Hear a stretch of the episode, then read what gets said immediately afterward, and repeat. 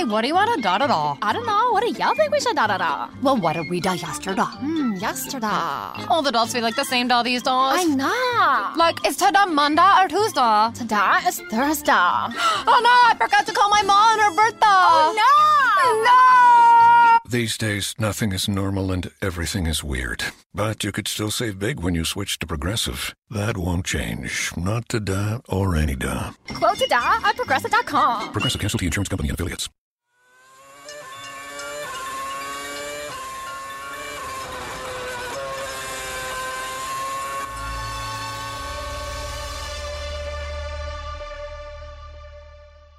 If Formula One is a drug, then we addicts have much to cheer.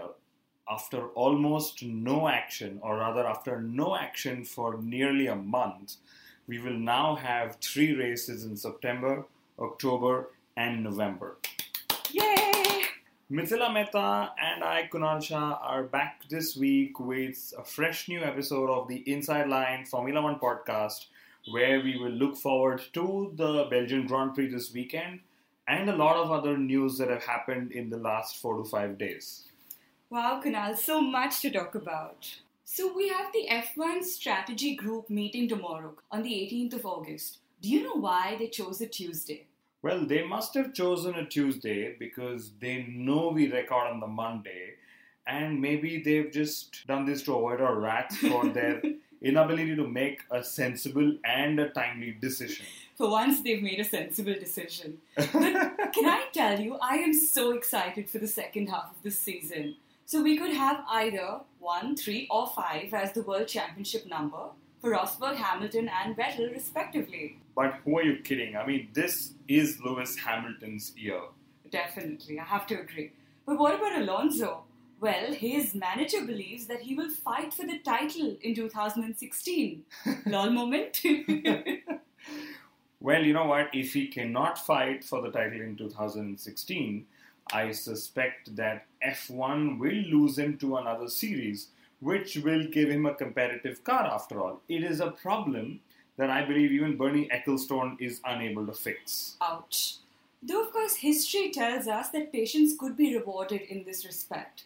So the previous McLaren Honda dominance took five years to cook. But here's some good news for Alonso. So Honda believes that their Spa upgrades could actually bring them on par with Ferrari in the race. Oh my. You're oh. supposed to laugh. I'm actually a little dumbfounded. Right. You know, so Manor believes they're going to be as quick as McLaren, and McLaren believes that they are going to have an engine which is as quick as a Ferrari engine, which technically means that Manor could end up going really quick in Spa as well. On the podium.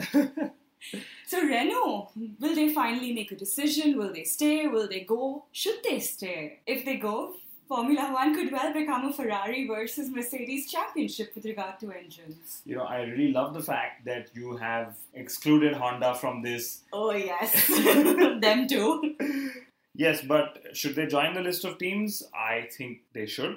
Bernie's, after all, given them a welcome mat. He said, you know, if they join, there'll be an iconic status for them, which basically in this term means preferred payments. We all know the more the money, the faster you go. That's really the mantra in Formula One.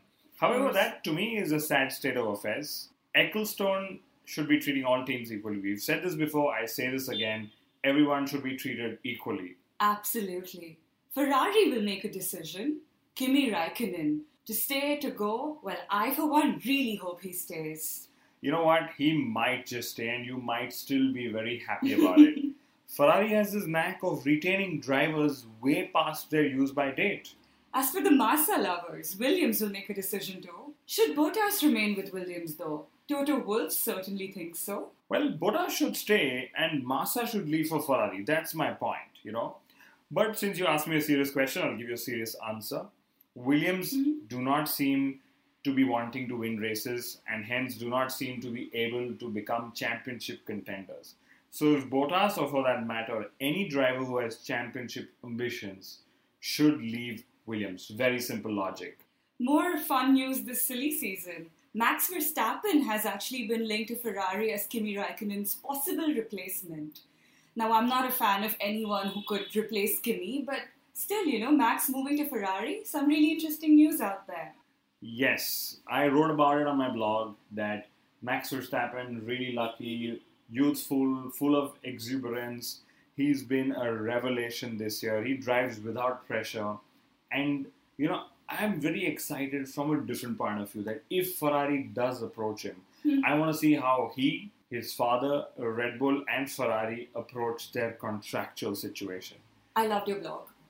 Thank you. For those who haven't read it, should go up on w w w dot kunals f one blog dot com and read my views on how Max Verstappen has gone from being a nobody to possibly Formula One's next big thing. But having said that, right. Back to the podcast. Verstappen's moves could actually depend on Renault and their status uh, in Formula One, and of course Red Bull Racing's long-term commitment to the sport as well.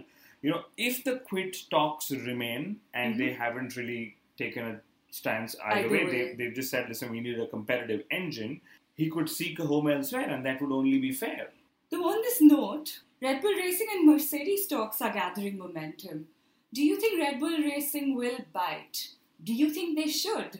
And on that note, do you think they'd actually be able to defy history to become the first customer team to ever win a world championship? So you really mean that it is time for Red Bull to relive and redefine their gives you wings tag, that ah, can you okay. possibly take a customer engine and go win a world championship?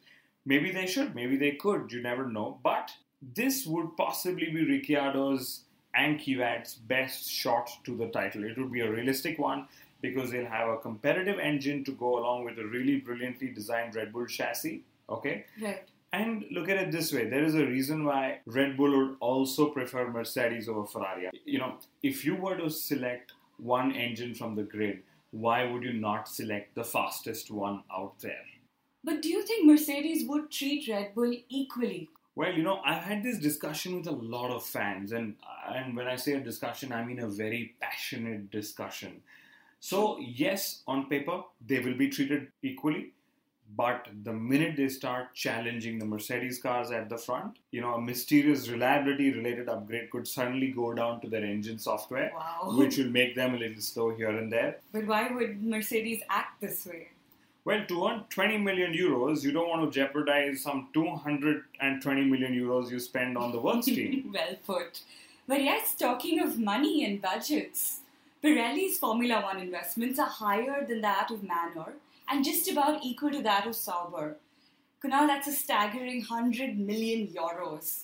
So this includes expenses to manufacture and transport F one tires around the globe.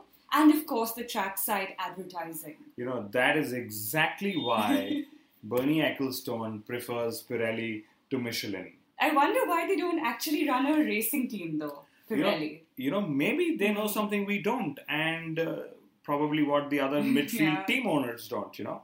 By the way, fans should know this, and so should you, that teams actually pay Pirelli to use their tires annually. Right. So that's an earning for them, too.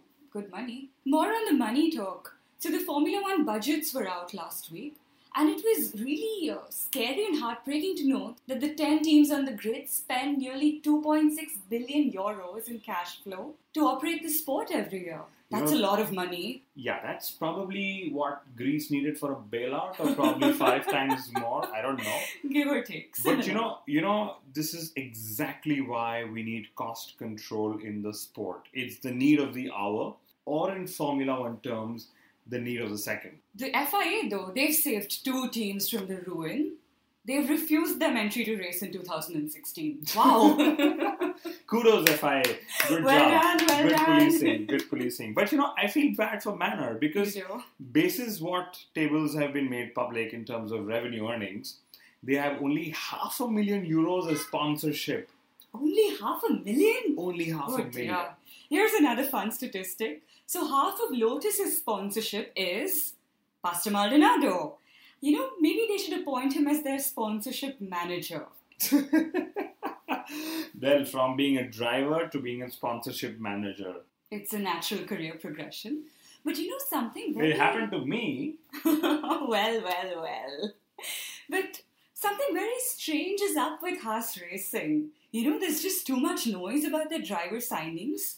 So there are reports that keep coming out in the press that they're in talks with ten drivers. I mean, we didn't really think, did we, that ten drivers could possibly line up to drive an untested and possibly absolutely incompetent car. You know, that's true, but what I really wonder is if Vern, Gutierrez, Rossi and Hulkenberg are the four drivers they're talking to, who are the other six? I didn't know there were ten drivers available on the grid. yeah, I, the only other driver I can think of is Sutil.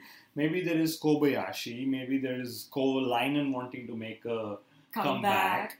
Back. And I can't think of many other names. Maybe it's just bad memory. But on to Spa. It's time we really talk of Spa. The one. No, big... no, no, wait. Before that, tell me. Why do you think MotoGP could be better than Formula One? Very simple. They have two wheels instead of four. And the law of gravity makes it seem devilry. More badass. Well, you just wanted to use the word, I'm pretty sure. I love that word. They've also got Yamaha versus Honda versus Ducati. You know, manufacturers fighting is always fun. Of course, of course. And they've got Laguna Seca. They've got the corkscrew at Laguna Seca. That one corner, which is absolutely my favorite corner, maybe after Eau Rouge. Right. And they've got Rossi. You cannot take it away from MotoGP. They've got Rossi. And they might soon have Lewis Hamilton. You know, this is maybe why they have a fan in Niki Lauda. It's probably because of Hamilton's interest in the sport why Lauda landed up at the Czech Republic Grand Prix last weekend. I'm sure it is. Anyway. Okay, but now really time for Spa. We've got Eau Rouge, Pujon, Blanchimont. We've got the bus stop chicane. You know, it's actually my dream to drive a single-seater at Spa someday. I know it's your favorite circuit, but dreams aside, reality will strike soon and the teams will line up on the starting grid at Spa. And they have a new sporting regulation to deal with. Manual starts. What's that all about? So manual starts would mean burnt clutches. That's what pretty much everyone's expecting. So do you think we're going to have a shake-up in the race order at the start for this fourth race in succession? You know, I do suspect, and I won't be surprised if Mercedes has spent much of their shutdown time scratching their heads to correct their start procedures. I mean, they've just failed to get it right. But do you think this would make the predictions for the race difficult? Well, you know, actually no. Because if Mercedes falter and Ferrari lead, then Ferrari could win. Okay, if Mercedes and Ferrari both falter and Williams are leading, they will not win, in which case Mercedes will win. So it's fairly simple. The Red Bulls expect to do well in Spa, says Ricciardo. Do you think there's a chance of a double podium repeated? Well, only if they bring forward their agreement to use Mercedes engines. If only. Force India, they've done well too, typically. Yes, so Force India has done brilliantly well. They've had a podium here some many years ago. But overall, let's just wish for a good fight. As always, keep racing, everyone. This is Mithila and me signing out. See you guys. Lo- there's a lot of avenues you can follow us, like us. There's Facebook, Twitter, Google plus, SoundCloud. Just search for us, rate and review. Thank you very much.